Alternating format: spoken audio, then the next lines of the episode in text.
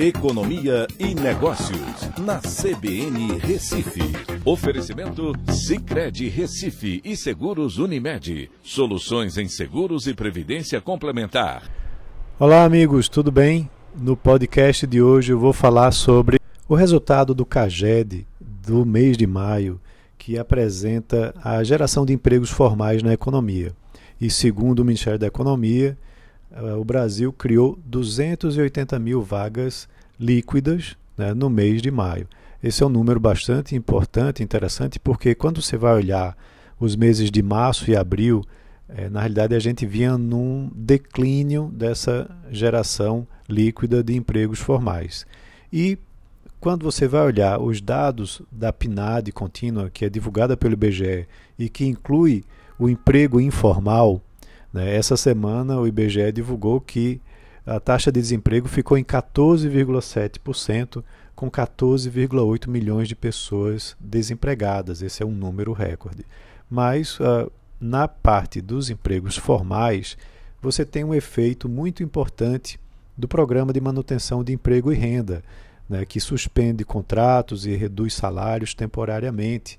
Esse emprego, eh, esse programa deu certo no ano passado e está sendo repetido novamente esse ano. Então, muitos desses empregos que estão sendo mantidos, empregos formais, têm uma influência clara do que aconteceu lá no ano passado, até porque o mesmo prazo que as empresas é, usufruíram desse benefício para os seus funcionários, eles têm que manter, as empresas têm que manter esses funcionários empregados ah, pelo mesmo período.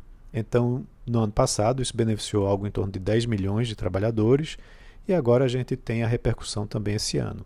E esse ano foi reeditado o programa, né, permitindo é, fazer a, é, a mesma suspensão ou redução de salários, e o programa vai até o final do ano.